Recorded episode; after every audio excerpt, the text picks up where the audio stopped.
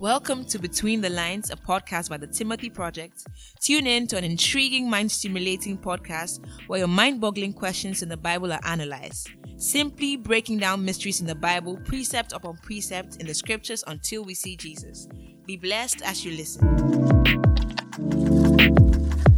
Hello, TTP family. Welcome back.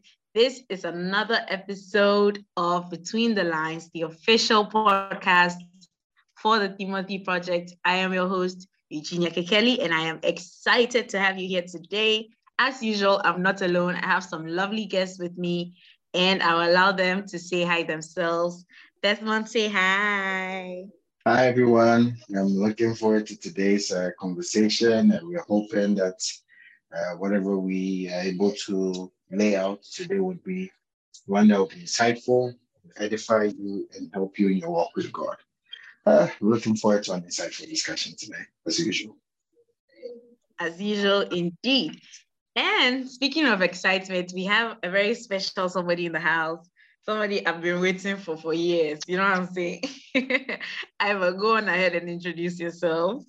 Hi guys. Yes, so um, Eugenia's Ways is over. I'm here. I'm looking forward to a very interesting and insightful discussion today. So I'm as, I'm as excited as she is. So let's see how it goes. Okay, okay, okay, okay, okay. Great, great, great. Now, I mean, if you've listened to the previous episode, you know that currently we're on a series, Pneuma, um, the Holy Spirit, and this is the second installment in that series. Uh, but if you haven't had a chance to listen to that yet, I'm going to let Ivan do like a very short recap of what that um, the first installment was but it would be best if you go back and listen to it too because charlie there are so many gems in there that you know would bless you. Um, ivan if you could recap our first installment. All right. So um i think on our last installment we we started off on the topic of the holy spirit um which is our theme for this year in the timothy project. So we started speaking about the Holy Spirit, who he was. Um, we spoke about the fact that he was the um, living, personal, active presence of the Godhead. And then um, we went on to talk about um, the Trinity and the um, Trinitarian nature of God or the triune nature of God, talking about how um, it is quite difficult for us as humans to understand how God could have or how God could be three persons in one. And then um, one of my favorite parts was the illustration about the square and the cube. I won't go into that illustration because I want you to go and listen to the previous podcast and read the blog. But it's a very interesting illustration and it opens up um, um, our minds to why it's it is quite difficult for us not to fully grasp um, God's nature being three in one.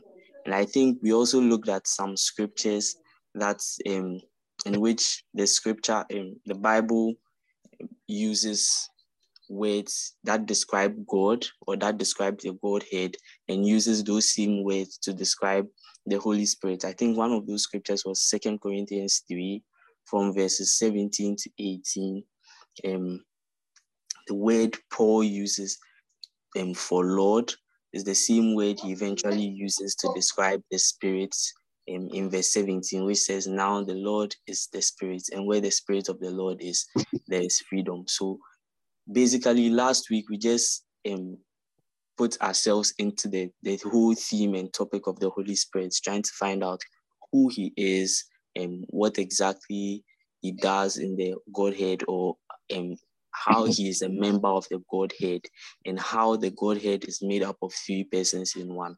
So basically, that's how last week's conversation went. Our previous conversation went. Yeah. Awesome. So now you guys know why I've been waiting for Ivan to come because you do half of my job for me. Like I won't have to talk as much.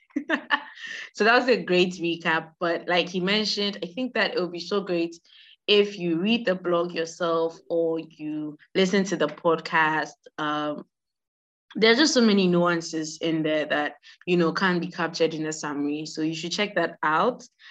And if you have already well welcome to this new installment. This um this installment is titled the holy spirit breath wind and fire now i don't know how your introduction to the holy spirit went but one way or another, it, he was probably characterized as one of these things or some other things. And in our exploration into the purpose and the character and the person of the Holy Spirit, of course, we have to talk about the different ways that Bible characterizes him um, and the different languages that we use to characterize the Holy Spirit. So speaking of languages, we know that the Bible was not originally written in English and biblical authors used, you know, lovely, uh, even I would say poetical language in describing God. I think one of my favorite lines from um, the blog post was that uh, one of our inherent difficulties in engaging in any discourse about God is employing a finite tool, that's language, to describe an infinite God. So we're trying to explain something we don't understand um, using things that we do understand. But let me not take all the heat off of this. Let me allow um, Pastor Bethmound, Bougie Pastor B, as I like to call him, to explain to us how metaphors found their way into biblical language. Okay. Um, so, like you said, um, one of the difficulties in talking about God or anything that is infinite that we cannot fully grasp or uh, easily comprehend is that um, we are left with a finite tool, language, right? Uh, to be able to describe something that is in the category of the infinite. Uh, when it comes to uh, the biblical authors, one of the tools they employ to help them describe some of these things is the the is the use of metaphors. Uh, in most um, uh, English literature or in most uh, uh, languages, in, in the study of literature, we realize that there are literary devices and tools that we use to get our thoughts and our expressions across. Uh, we have similes, there are, there are analogies. Um, uh, in fact, there is a, an entire field of uh, philosophy um, that deals with what we call the God talk, right? Whether or not we are able to even talk about God at all. And uh, we'll look at uh, if anybody is interested in the philosophy of religion, philosophy 101, those are some of the things that you can look at. But like I was saying, the tools that the um, uh, uh, biblical authors employ, one of the main tools they use is the use of metaphor. And uh, we see this in our everyday language. When we employ metaphors to, to talk about something, we are uh, we are borrowing a certain attribute or a certain characteristic of that thing, the finite thing, to be able to describe something else. So, for instance, um, when uh, we say a human being is a pig or somebody is a pig, you are not referring to the notion that the person goes around crawling on all fours or the person has a snout, right? But there is something about the pig that you want to attribute to that person. It could be the pig's dirty nature most of the time, or the person is very disorganized. So when you you say someone is a pig, you you have employed a metaphor, and we are not necessarily stuck on the absurdities that may arise. For instance, in the book of Psalms, when it says, "The Lord is my rock" or "The Lord is my fortress," you are not supposed to think that God is made up of stone or God is made up of a, a, a solid mass of rock, right?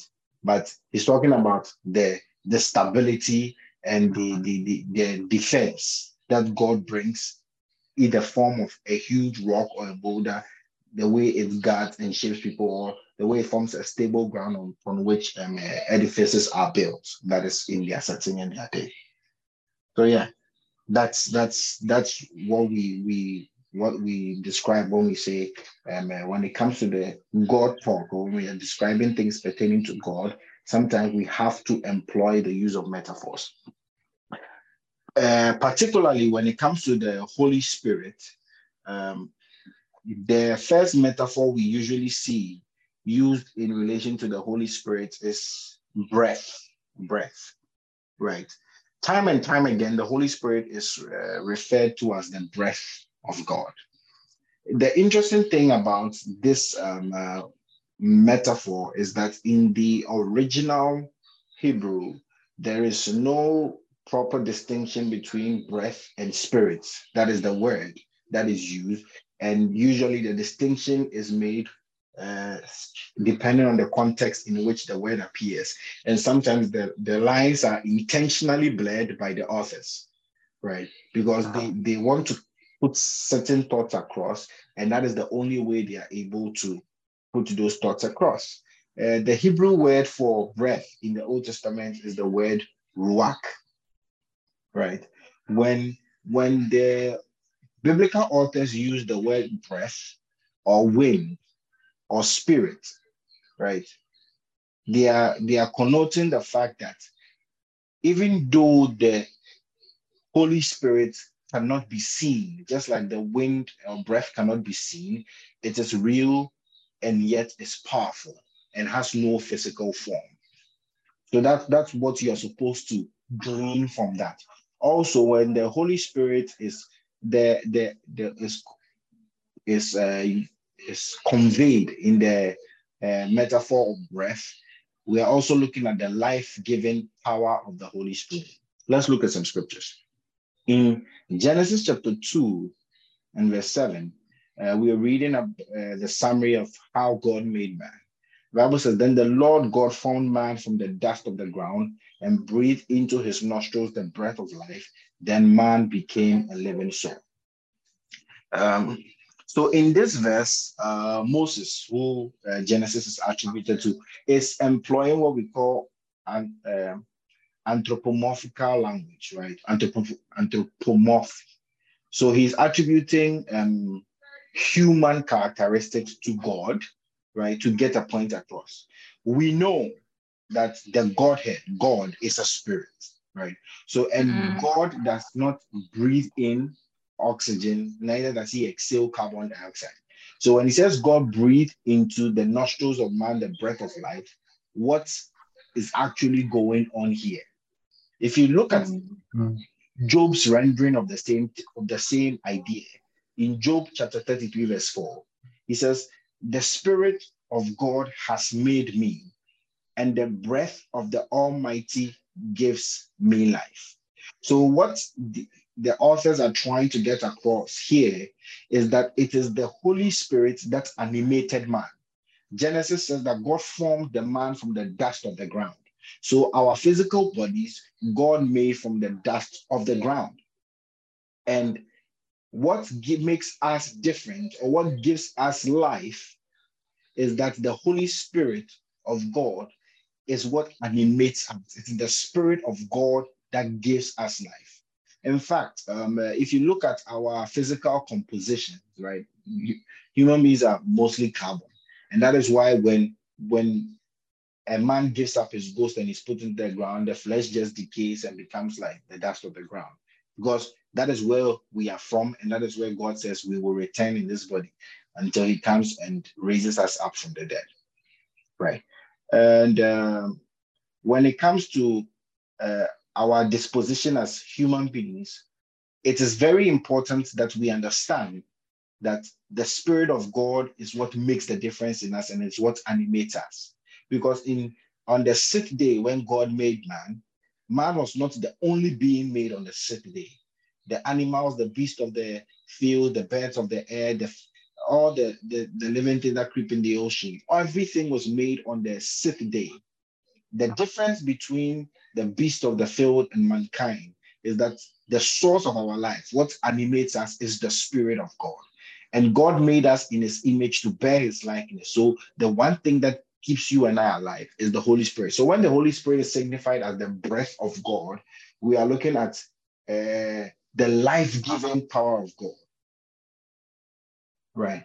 So, for instance, when you look at this, this life giving power of God, we do not only see it as creation, but we also see the life giving power of the Holy Spirit as the recreation of man, or what we call the regeneration. Mm. Right? in the regeneration. For, for instance, in John chapter 3, when Jesus is talking to Nicodemus about the new birth, he says that truly, truly, I say unto you, except one is born of water and the spirit, he cannot enter into the kingdom of God. Verse 6, he says, That which is born of the flesh is flesh, and that which is born of the spirit is spirit. So, the same way the Holy Spirit is the one that animates the body of man and brings him to life, is the same way the Holy Spirit, as the breath of God, animates our dead spirits and brings us back to life in Christ, right? Um, I think is it Titus chapter 3, verse 5, for he says, When the kindness of God our Savior appeared, he saved us not by any works of righteousness that we have done, but by the washing of regeneration and renewal by the Spirit. That is how we are born again. We are born again by the Spirit. Right. Wow. You know, whenever uh, we have any of these discourses, it really drives home for me the fact that scripture is inspired because which human would come up with this? Like, you know, it's it's it's so um I don't even know like how to to make that connection that between, you know, us you think of how we breathe and how it's essential to our living. Like if you stop breathing, you're dead, more or less. You're a vegetable. And then you think of it in relation to the Holy Spirit being the breath of life, like being the one that animates us, as you said, or being more or less the source of our life. Mm-hmm. You know, it's it's it's actually like it deepens um if you really think about it, the way your breath is essential to your everything, then in that vein, our life in Christ, in our life in Christ, the Holy Spirit should be essential to every single thing we do because He is our breath, He is our, our inhale and our exhale. Exactly. That's that's actually very beautiful. Um, you know, and it's, it's good it's good to learn these things and, and the metaphor is, is very wild you know i mean we say these things and i think that's one thing that um you know we trivialize these things as christians because we become used to hearing them in church they become like these standard phrases that we're used to like oh the holy spirit is the breath of god or is the breath of life and we hear it and we're like okay cool great. Moving on without pausing to really understand the nuances behind that um, not even just the nuances what it actually just simply means you know in plain language. Um, ivan what do you think of this amazing metaphor about how the holy spirit is literally our breath? I think um, it's it's quite interesting that um, scripture will use such a metaphor to describe the Holy Spirit because um, they, to me it's it appears as if anytime um, human beings are living without the spirit, then it means that we are lacking a very essential part of our living or an essential part of what God created us to be. So mm-hmm. to me, it means that anytime there's a person who is not born again, who doesn't have the Holy Spirit living inside him, the person is actually not functioning at 100% humanity. Basically, a zombie. Yeah, the person is actually not so different from other creatures. And that's telling, that's very telling. And it tells, mm. probably tells why um, people who are not living with the Holy Spirit inside them would probably take certain decisions so easily and sometimes to a believer uh, to a believer to sound like this is so absurd but the person he doesn't see anything wrong with it because yeah. he doesn't have the life of god. He doesn't have the breath of god living inside him. So yeah it's quite interesting I mean, I like what you just said. I mean, and and you know, I made a comment about it, like you're basically a zombie, and now it's dawning on me that it's really true because I mean, you watch all these movies, and a, a zombie is basically just seeking for his base needs. He wants to feed on meat or blood or whatever it is, and like that's like basic desire. just that's all they're focused on on getting. There's no, I mean, the zombie is not trying to have a philosophical um, argument and understand where he's coming from. All he's thinking about is food blood, infect other people, right? And you think about it, that's really how it is when we're living in the world is is all about our base desires and it's all about acquiring things for ourselves and satisfying uh, our basic needs or the, the fleshly needs that we have and we're basically dead to our spirits when we're living in the world yeah, yeah. very true. Wow. Um, I'm excited to go to, to the next metaphor and and you know at the end of well, towards the end of the podcast, I would like us all to, you know, reflect on how this affects us personally because I mean it's all well and good to finally come to recognition of what these things mean, but then without practicalizing them, it, it just becomes another theoretical discourse with no actual action behind it that no change of heart no you know improvement right but that's towards the end um so let's move on to the next metaphor we hear about the Holy Spirit as wind. Pastor B, take us through that. Okay. So the interesting thing, uh, like I was saying in the beginning, is that um, when we read our scriptures and we see the Holy Spirit described as the wind of God, or the, the wind of the Lord, the Lord sent a strong wind, it's the same word for the for the breath of God. That's what I say that the context usually determines how the word is translated or how the word is understood, right? So it's the same word, ruach. Uh, if you want to spell it, you can do um, R U A C K H or C H, right? Um, uh, that's usually the way it is um, transliterated in English. Um, when the Holy Spirit is referred to as wind, the main idea, right, the central idea that is usually being communicated is that the Holy Spirit is the executing power of the Godhead. So, for instance, even in Genesis 2, which we just looked at, where he is he is referred to as the breath of life or, or as breath, right?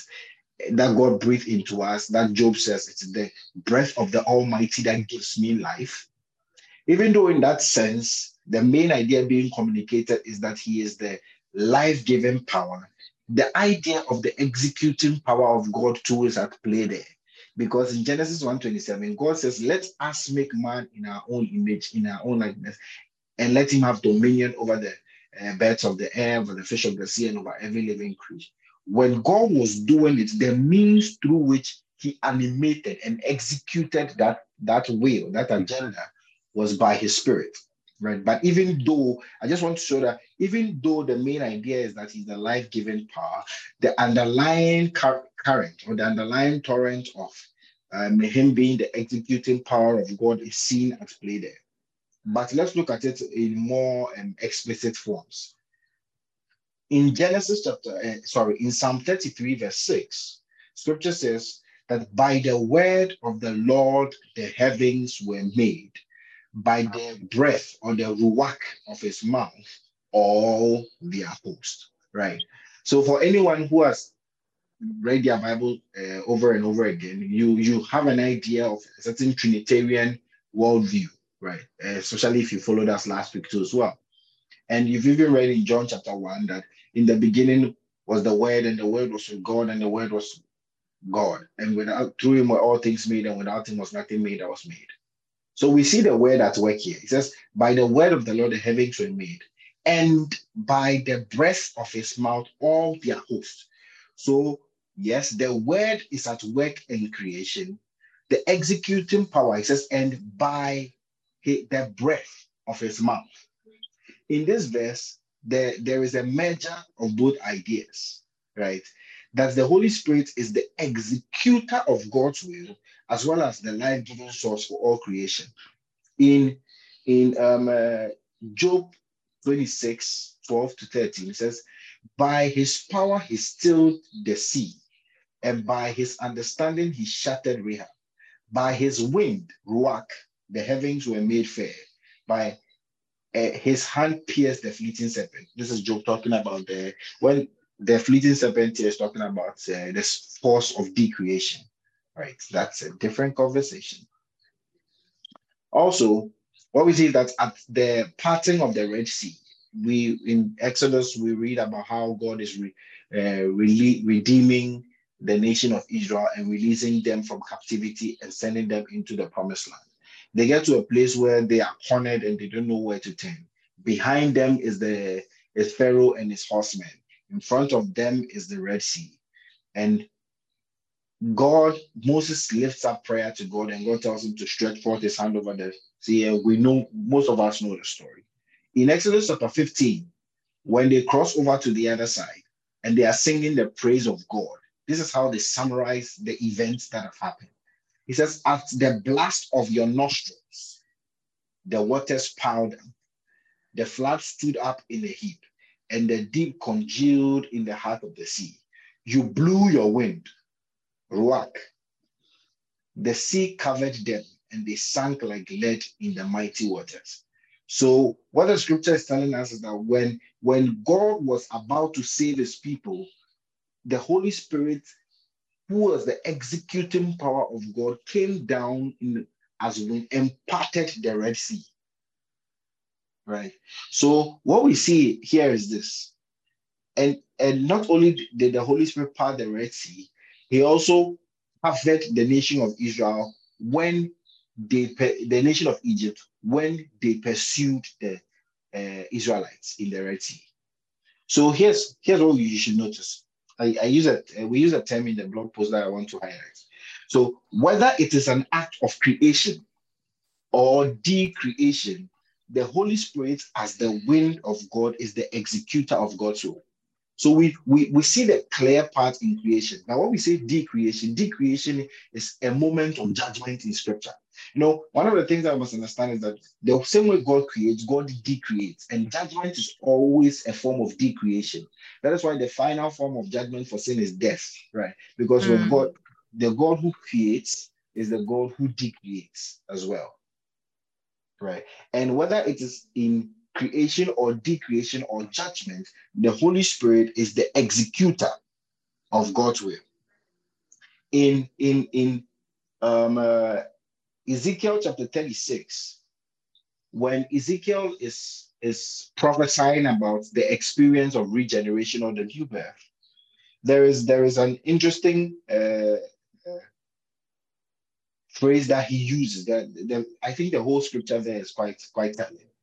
Um, for uh, us new believers, this is how we see the executing power of the Holy Spirit in our lives. Um, in Exodus chapter 36, uh, Ezekiel, sorry, Ezekiel 36, 26 to 27, he says, And I will give you a new heart, and I will put my spirit within you, and I will remove the heart of stone from your flesh and give you a heart of flesh. And I will put my spirit, the Hebrew here is ruach, right? I will put my spirit within you and cause you to walk in my statutes so that you will be careful to obey my rules. God's problem with humanity and the nation of Israel is that consistently we are not able to execute his will, we are not able to obey him, we are not able to live for him. But we have seen that the Holy Spirit is the one who is able to execute God's will to the letter. So, mm. what does God do in our salvation? God puts the Holy Spirit in us so that the executor of God's will now dwells in you and causes you to do the will of God. Wow. Right. And that is why Paul would say in Philippians chapter 2 that it is God that is at work in us, both to will and to do according to his good pleasure. Wow. Right. That has never so what, occurred to me. so when we, we say the Holy Spirit is the wind of God, what we are saying is that the Holy Spirit is the one who executes God's will. And in our life, what we are seeing is that it is the Holy Spirit who causes us to do the will of God. Mm. Right? Without the Holy Spirit, we cannot do the will of God. And that is why, even after Jesus gave his disciples the commission to go out and preach the gospel to all nations, he says that they should wait for the promise of the Father. Because mm. when you receive the Holy Spirit, now you receive power to do the mission that I have sent you to go and do. Wow. This this is this is very amazing. Um, it's just startling for me that I mean none of what you're saying is something I've not heard before, and yet in a way it's something I've I've not heard before. If that makes any sense. Like I've I've heard I've heard the words before, but I I don't think I've understood them, um, in the way they they they ought to have been understood. It's very interesting. Uh, but before we move to like a serious discussion on this, did anyone else like imagine God blasting his nostrils at the Red Sea? because I I knew Eugenia would have such an imagination. I just knew it. I mean, the first time I the first time I read this scripture as a young person, that's exactly how I saw it. Exactly. Who wouldn't? Because I was like, if initially I was like, is it like you know when you are drinking something hot and then you are blowing at it like whoo whoo, and then we're like, no no no, his nostrils. it's just such a funny picture to imagine. Um, but stick and stay with us. We're going for a really short break. We'll be right back. We'll discuss a bit more in depth about um the Holy Spirit as the wind of God. And then we'll talk about the Holy Spirit as fire and our personal growth um, in our relationship with the Holy Spirit based on the knowledge we've gotten from these characterizations. See you in a few minutes.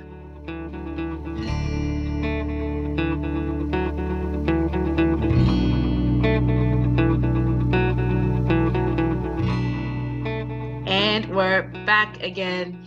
Uh, you're listening to Between the Lines, the official podcast for the Timothy Project. If you're not following us on our social media, please make sure to do so.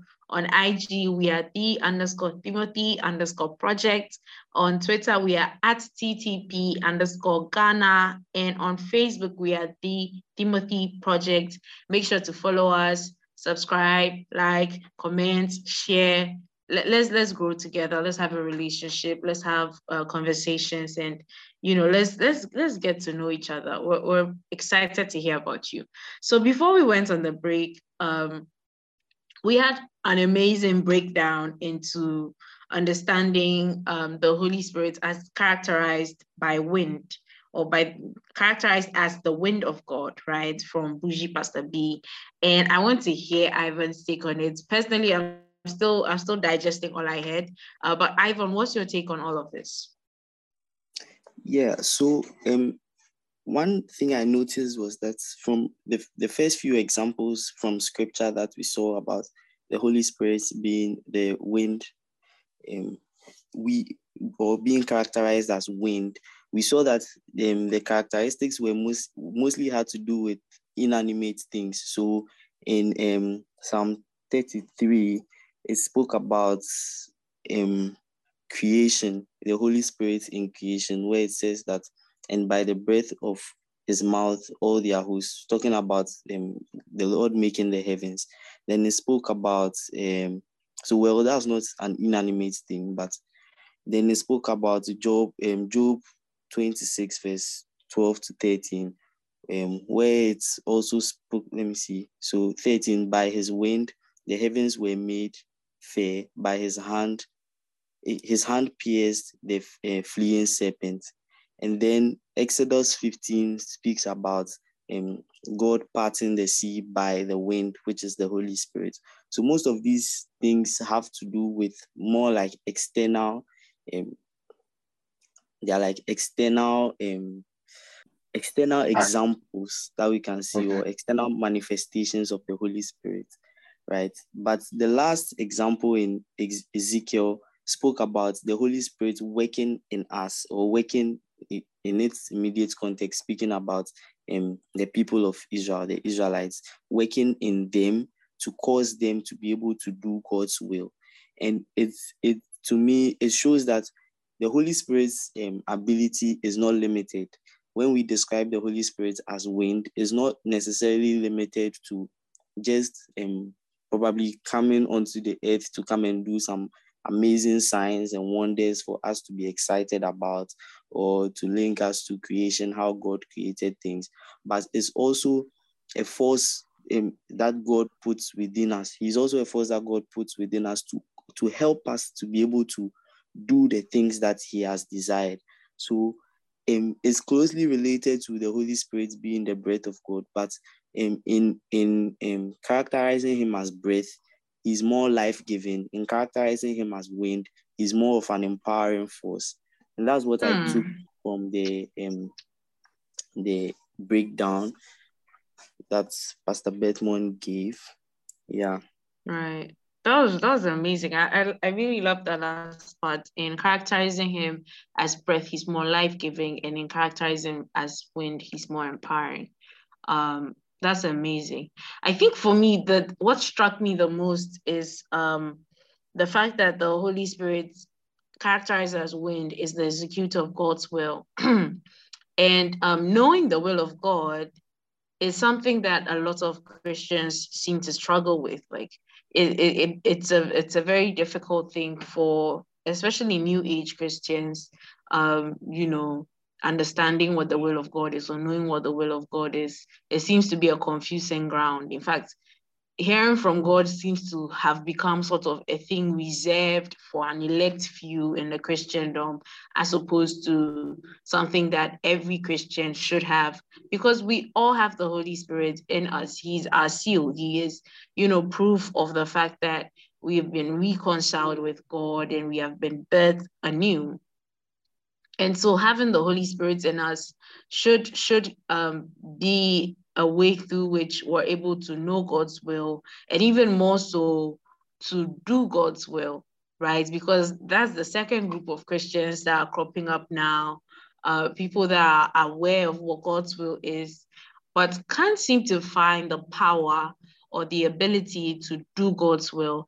And for me, it's just becoming more glaringly obvious that it's because we sort of um, diminish the role of the Spirit, Holy Spirit in our lives uh, into, like Ivan mentioned, these external miraculous wonders, and completely ignoring the amazing, amazing, impressive work that he does internally in the life of every believer. And you know, it's it's it's it's a lot of food for thought. It's a buffet for thought, actually. Uh, if if you're concerned or you're um, confused on what God's will for your life is, uh, I put it to you that perhaps you've not had a conversation with the Holy Spirit in a long while, uh, or if you're struggling to follow through on God's will, perhaps we're, we're not paying attention to the leading of the Spirit in our lives, you know. Uh, but it's it's amazing to to to, to hear this. It's challenging it's challenging. Next time, you know, I'm struggling to do something. This this will be my reminder that you, the Holy Spirit is in you, and so you are enabled to do this thing, even though it seems difficult. And I'll leave you with that food for thought as we go to our last and final metaphor for this episode, the Holy Spirit as fire. Pastor B, take it away. Okay, so when we describe the Holy Spirit as fire, there are um, a couple of things that are being uh, brought on board here. Right. The first thing uh, the biblical authors usually are trying to point to is they are trying to talk about the manifest presence of God. One of the things we know about God as an attribute is that just because of his immensity and his infiniteness, God is omnipresent, right? That means God is everywhere. But the fact that God is everywhere does not mean that you and I feel God's presence or we see God's presence everywhere, right? So most often when the biblical authors are talking about the the manifest presence of God. And how does God show up in throughout the Old Testament, and even when they they're using it in metaphorical sense, the, the metaphor that is usually employed is the metaphor of fire, right? And uh, usually, when somebody is with you or somebody important is with you, the weight, the that intangible, intangible weight that you feel uh, by virtue of their presence is what the biblical authors call kabod or the glory, Right. And that is what the um, uh, biblical authors are pointing to. In Exodus chapter 3, when God calls Moses and commissions him for the first time, we see the scene. Moses is standing to his father in law's sheep in the wilderness. He sees a bush that is on fire, that is not necessarily burning, and he approaches the bush. And all of a sudden, he is hearing God from the midst of the bush. Right. Mind you, when we were starting this entire series on the Holy Spirit, we said the Holy Spirit is the active manifest presence of God. Active manifest presence of God. So when Moses gets to the burning bush and he's talking to God, he's speaking to the active because God is acting in that moment. He's speaking to the manifest because he can tell and see it there, and he's speaking to the and he's speaking to God. The presence of God is there with him. Are, are, are, are, are you tracking with me? Yeah. Yeah. So when he gets to the burning bush, the Holy Spirit, who is God, has appeared to. You see, sometimes we we we want to form a certain dichotomy. Is it the Father? Is it the Son? The Holy Spirit is God. So God is there in the moment. Right. Speaking to speaking to Moses. Another time when God is leading the children of Israel, the Bible tells us that during the day he led them as a pillar of cloud, right? And during the night he led them as a pillar of fire. How did the children of Israel know that God was with them? How did they know that God's manifest active presence was with them? It was a cloud by day and it was fire by night. Mm. Right. And and and the, the, the most telling one for the nation of Israel is when in Exodus chapter 19, when they as a nation were about to meet God for the first time. The Bible says that God told them that they should sanctify themselves three days, they should prepare themselves for on the third day, God will meet with them. And the Bible says in the Exodus chapter 19, from reading from verse 17, that Moses brought out the people out of the camp to meet the Lord, to meet God. And they took their stand at the foot of the mountain. Now, my, my Sinai was wrapped up in smoke because the Lord had descended on it in fire. How did God descend on the mountain? How did the active presence manifest? How did the active manifest presence of God come down to meet his people, he came in the form of fire. And this is what the writer of Hebrews alludes to when he says that for our God is a consuming fire. Are we together? Yeah. Definitely, yeah. But beyond signifying God's active presence, his manifest presence in our life, the when the biblical authors also use the metaphor of fire, or yes, or the symbol of fire, they are speaking about the approval of God. The approval of God. For instance, in Leviticus chapter 9, when Moses had finished setting up the tabernacle and establishing the priesthood, God showed his approval of the work of Moses by coming down in a form of fire to consume the sacrifice on the altar. Remember when Moses was about to build the tabernacle and establish the priesthood and all those things, God told him that you must build it exactly according to the pattern that I will show you. So, one of the things that we must understand is that in our dealings with God, right, there are things that God does not deviate from his standard, and we don't have room to employ creativity. What we have to do is to obey. And mm. there are avenues and there are places where God allows us to express our creative freedom. The question is, what kind of task has God called you to perform? And and is it a task where you can explore your, your creative freedom? Right. When God says speak to the rock, that is not a time to strike it. Mm, mm. Wow. Okay. uh, let me let me come back. I, I was I, I'm almost entering preaching mode. Let me come back to discussion mode. right. So after Moses had finished setting up everything according to the pattern that God had showed him, the Bible says that, and uh, Leviticus chapter 9, verse 23, and Moses went out, in, Moses and Aaron went into the tent of meeting. And when they had come out, they blessed the people, and the glory of the Lord appeared to all the people. And fire came out from before the Lord and consumed the burnt offering and the pieces of fat on the altar. And when all the people saw it, they shouted and fell on their faces. How did God show his approval that Moses had done everything that he had requested of him? The Bible says, number one, God came down, they saw his presence, right? And the fire came from the Lord to consume the offering on the altar. If any one of you is, uh, has been in church for a while, you're familiar with Bible stories. One of the stories that you're very familiar with is the is the story of Elijah and the prophets of Baal on Mount Carmel. Yeah. The nation of Israel, the nation of Israel had backslidden. They had gone their own way. In fact, one of one of the, the hidden things in this battle is that what, when you understand what is happening, you realize that God is God is a, a genius, right? That no, there's no one that compares to him anyway in terms of wisdom. So the, the the the God Baal, which the nation of Israel had turned to, is the God of rain and thunder right? the God of rain and thunder.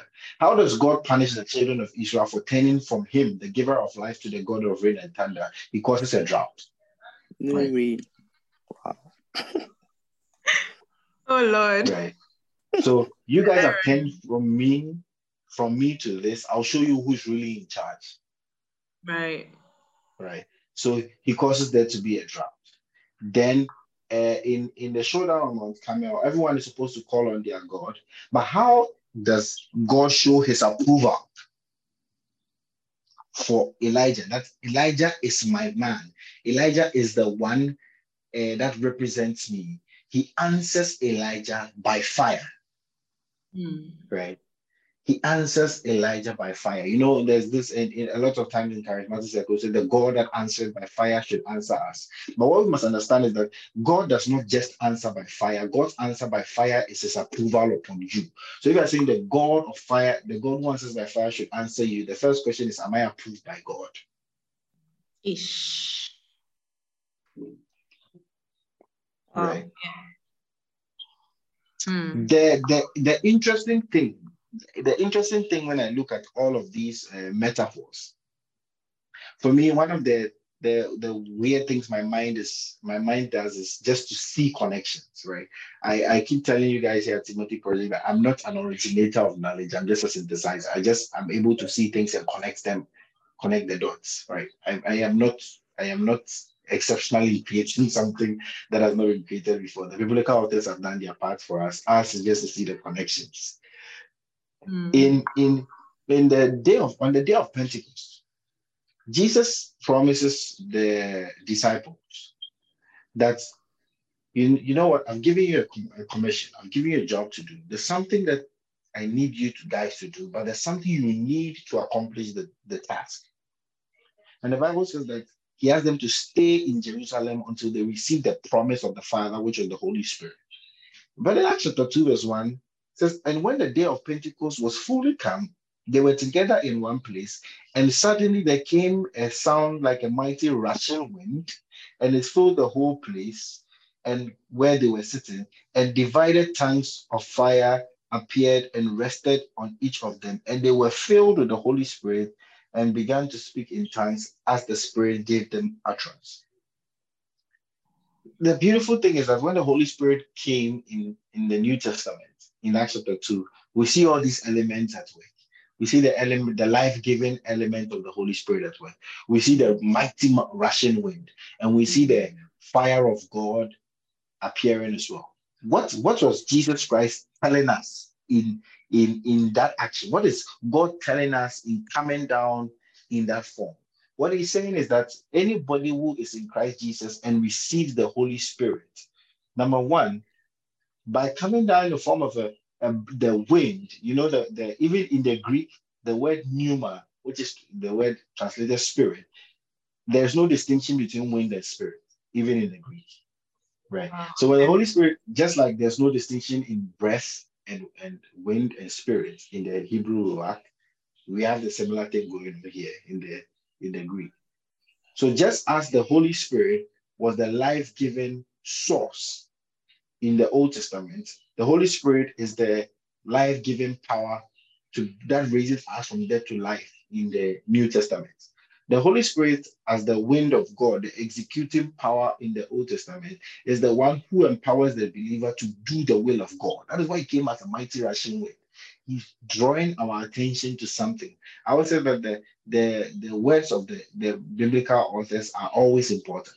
And he comes down in the form of a fire signifying that God's manifest presence is here in us, with us, and not only so, that God is approved of us. So, as New Testament believers, when the devil is condemning you or letting you feel inadequate and letting you feel like God does not love you, you should understand that once you have the Holy Spirit, God is approved of you. Mm. Right. This, this and, is a lot to digest. Mm-hmm, mm-hmm. I mean, it's it's one of those things that you just need to sit down and uh, let it let it marinate in your hearts, meditate on it. I was and, about to and, say meditation. this this requires meditation. All those who are struggling to have quiet time, this this is a good subject to do quiet time on because it will leave you thinking for a while. Um, I have a question though. I mean, we we um currently as Christians, I mean, we still see the work of the Holy Spirit as a life-giving source because without that, uh, our spirits will not be awakened. We will not be um, alive in God. And I still see his work as, you know, the wind of God, the executor mm-hmm. of God's will, in that he gives, he helps us to understand God's will and then gives us the power to do God's will. I don't see too much though, you know, like the fire of God. Like it would be really nice, you know, if I'm about to, if I'm doing something for God and then, you know, like fire catches, like, oh, like I'm hosting like some TTP meeting, be and fire catches the whole building, and we're like, yeah, God has landed. I, I don't I think I don't think we've seen anything of that sort in, in the last century. Um, to to for us to see that you know like god has shown his approval for something or that god has um you know shown his manifest presence in that form. I don't see that happening. Do, do you get where, where the question is going? Yeah i get i get you. So um yes we don't see um the approval of god in terms of that ever blazing fire and coming down to consume stuff right but we, we see the approval of God in other ways. That there are other ways that God makes us know now, right? That He still approved of some of the things that we're doing, and that He is with us in the things that we do, and that He is His His manifest active presence is here with us. For instance, um, uh, when we go out to preach the gospel, right? God confirms that He's approved of the message that we are preaching. The Bible says, and the Spirit working with them, confirming their words with signs, miracles, and wonders. So that is that is that is the, the way by which God confirms his approval of us in the in the work that we do in our ministries and our lives, right? Uh, even though the the the the physical mode may have changed, like fire, nonetheless, the Holy Spirit is still the source that God uses to show his approval of us. I don't know if I'm if I'm making sense here. Definitely, yeah. Um, sorry, you just said something though that uh, struck a thought to me. You know, you mentioned how he confirms with uh, miracle signs and wonders, and the thought just came to me that we're often looking to see, uh, like Ivan mentioned earlier on in the podcast, a physical representation of this miracle or a physical representation. Like even I am questioning now, like we want to see the actual fire, you know, blazing. And it just occurred to me that like that fire is is is um, you know, like we're preaching to somebody, you're changing the Holy Spirit comes to them, changes their mindset, um, helps them come to Christ. That that is a wonder, that is a miracle, that is the fire of God, you know, the manifest presence of God in their lives yeah, I don't I don't remember the exact author I read, but uh, one author I read uh, was the greatest miracle on earth, right, is that a man would change his heart and turn his life around. Because that's the one thing that's difficult for men to do. Hmm? People try to change. There, there are rehabilitation centers all over the world. People are going for counseling. People are going to therapy and everything. Not to say that those things are not good, but we, we see the difficulty that men go through to try to turn their lives around. And the Holy Spirit is able to do it in a second, in a twinkling of an eye. It's able to turn a man's life in a totally different direction. And that is the greatest miracle of all that God is able to reach into the heart of dead men and bring them back to life. Yeah. And I mean, of course, um, it references the scripture that, you know, is quoted in the blog post about how God, um, in, in I think it was in, uh, let me check it out real quick. It, basically referencing the um, okay, so I found it. Ezekiel chapter 36, um, verse 26, and I'll give you a new heart and a new spirit I'll put within you, and I'll remove the heart of stone from your from your flesh and give you a heart of flesh, and I'll put my spirit within you and cause you to walk in my statutes and be careful to obey my rules. I mean, if you've never um, evangelized to somebody or if you've never witnessed somebody genuinely coming to Christ, I mean, I, it, you just have to see it. It's it's just mind-boggling um, to see to see the transformation happen. To see somebody that has been shackled by sin, that has been struggling with their deaths, to see a zombie coming to life, basically, is what's happening. And it, it really truly is the greatest miracle. Um, Ivan, what's your opinion on all this? What are your thoughts on these? I I I think I think these are um, very uh, is the word I'm looking for comfort or comforting or they are very nice things to know about what the Holy Spirit does for us in our lives now. Because um, when we went back to Acts chapter 2 we saw the Holy Spirit coming in the form of a wind and in fire. And it shows um it's it's like a confirmation of what Jesus told the disciples that when the Holy Spirit comes, he would give you, would empower you to do what I've asked you to do. So it was necessary that on at the on the day of Pentecost, the metaphor of the wind would be used for the presence of the Holy Spirit because we've seen that it's that's um that characteristic that makes him the um, empowering force or the empowering nature of God to do his will, right? So it's it's it was imperative that that would happen because they needed the power to go and evangelize. And then it was necessary for the Holy Spirit to come in the form of fire because there has to be some form of approval, some form of some sign of approval on you guys because you guys are just 120 guys who are going to start spreading a message that nobody nobody mm. would believe naturally.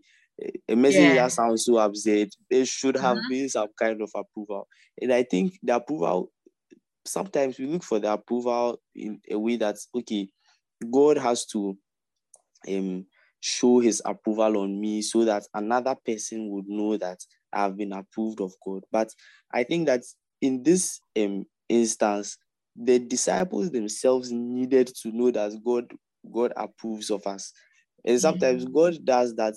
God approves of us not for other people to see, but for you to also know that, well, you have the approval, so you can go ahead and go and do the work. Um, so for me, when when you ask the question about um, we not seeing that fire now, I think sometimes it's I don't want to say it's not necessary, but I think that God does not need to show it to other people all the time, but for you to know that He has approved of you, He will show you certain signs. And mm. when you go and preach the gospel, you see it that what God will give you as much that is necessary for you to know that He has approved of you. So if it's um, a, just somebody accepting the message you've preached and turning their lives around. That is what you do. If it's healing that you need to see to believe, maybe the person getting healed of an infirmity or something, he will do it for you to show you that he has approved of you. So I think I think all these things some um mostly end up inside the life of a believer. And then for the for most of the Old Testament, one thing I notice is that God does external things and then um, it changes things inside people's hearts. For most of the New Testament, it's people's hearts changing and then external things happen. So I think that for the New Testament believer, you shouldn't necessarily be wondering or probably waiting for fire to show up in your church, or maybe mm. one time your pastor is preaching and then the building catches fire. I mean, we've heard um, testimonies of that in, in some of some testimonies of that in some of the revivals that have taken place. But you don't necessarily need to see all those things to know that God has approved of you or to know that the Holy Spirit is moving in your midst.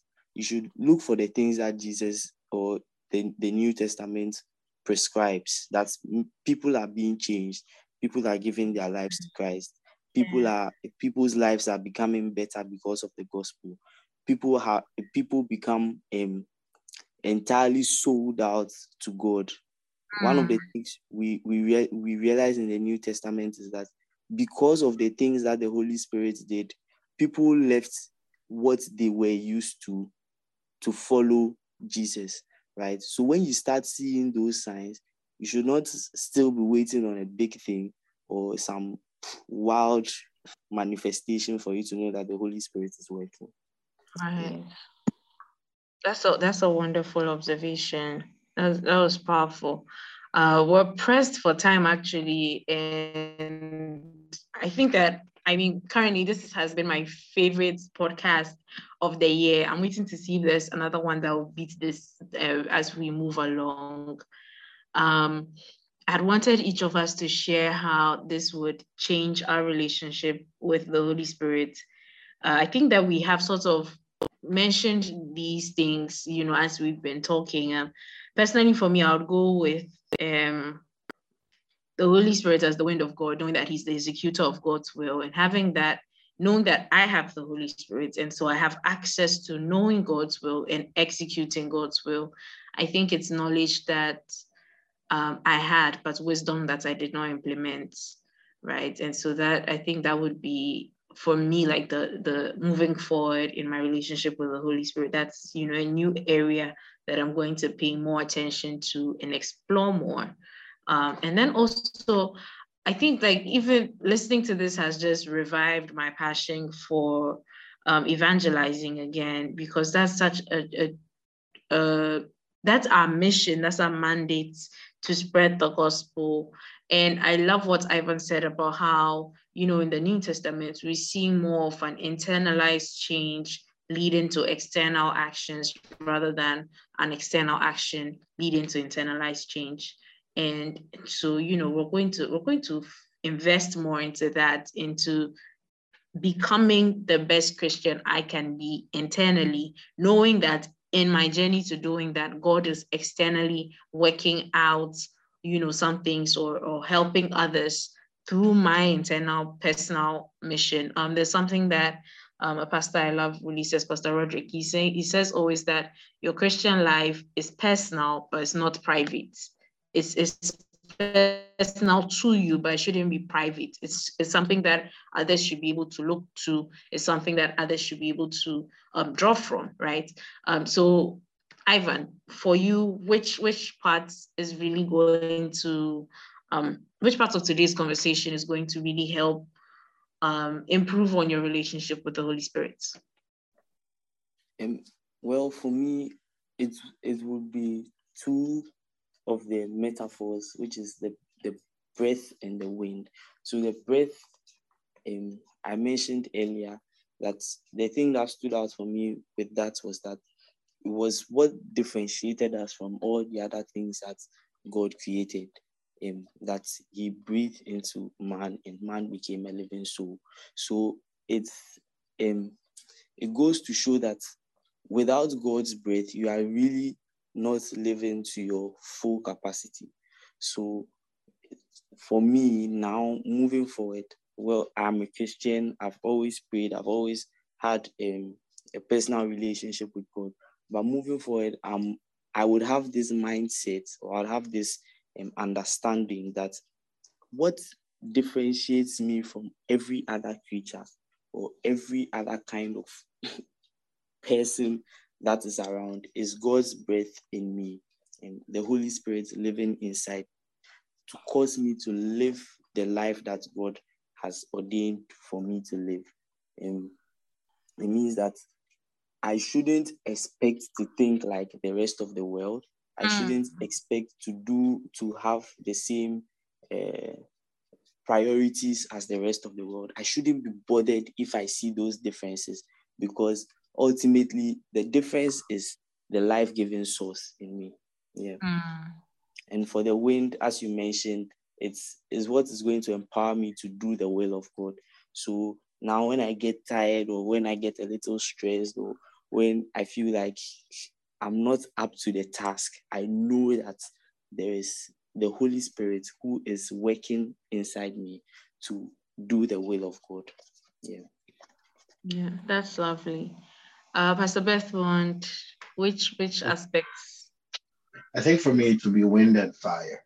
Um, fire because the Holy Spirit, we are saying, His presence in a place signifies the manifest presence of God and it signifies the approval of God as well. You know, sometimes as believers, sometimes we live with the thought that oh, I'm not ple- I'm not pleasing in God's sight. I am not um, liked by God. I may have done this or that, but the mere presence of the Holy Spirit in my life tells me that God is approved of me. Mm-hmm. Tells me that God sees me valuable. Tells me that God loves me. Tells me that I am no longer condemned because the Spirit of the living God has made His abode in me and with me. So it tells me that I'm approved of God. And for me, that's one of the the biggest liberating things that I've ever learned from scripture. If there's anything that keeps me going day by day, that keeps me in my walk with God, it is to know that I am loved beyond anything else. And that mm. the Holy Spirit in my life tells me that God is approved of me. And uh, secondly, the wind, because it tells me that I do not have to whip up some internal uh, strength or some esoteric energies to be able to do the will of God. The yeah. one who does God's will. Imagine this the one who executes God's will on the cosmic level, bringing all this creation to bear, is at work in me to help me do the will of God. Oh. So for me, that's that's where I find my consolation. So it tells me that there's nothing that God will ask me to do that I do not have the capacity to do because the Spirit is within me. That's why one of my favorite scriptures has always been that scripture in Philippians chapter 2, where Paul says, For it is God that is at work in us, both to will and to do according to his good pleasure. So it doesn't matter what comes my way, I know I can do the will of God. When God asks us to go out to preach the gospel, ours is not to find out whether or not we, we, we can say, he even tell the disciples, when they bring you before the magistrates and the judges and before the rulers and the authorities, do not mm. even think about what you would say, for the Holy Spirit in you would give you utterance. Right. See, you're, you're opening up a whole new conversation. and unfortunately, our time for today is, you know, all done. Uh, but I mean, this episode has been amazing. I, I I I genuinely would have to listen to this myself throughout the week. Um, this is such life affirming and uh, good material for growth, really. Um, I think that in our, our growth as Christians or in our journey as Christians, we always sort of reach these periods of stagnancy uh, where we become comfortable with certain routines and start to ignore, you know, the the um the depth and like Charlie, the heaviness of what it is we're dealing with. Like Pastor B said that you know the the holy spirit who is able to carry out the cosmic will of god like in creating the world the holy spirit was involved and that same holy spirit is empowering me to do something as little as stand up in a church and speak to people about god that's the power that is available to us and, and it's not available after you've done a 20 year mountain prayer and fasting, it's available right, right at this very second. That power is available to you. All you have to do is reach out to God for it. That's just mind-boggling. Um, listen, we'd love to hear from you. If you have any questions, you know, you want to um, ask more about this or you want to just interact with us, we're, we're more than happy to do so please do well to follow us on our social media. Again, on IG, we are the underscore Timothy underscore project. On Twitter, we are at TTP, that's all in caps underscore Ghana, all in lowercase letters. And on Facebook, we are the Timothy Project uh, until next time, I'm, I'm, I'm sure you've heard of the Holy Spirit or several other things, and this is not the end of the series. This is only the second installment in the series. So you better believe we have even more amazing things coming your way. Uh, this has been insightful. This has been lovely.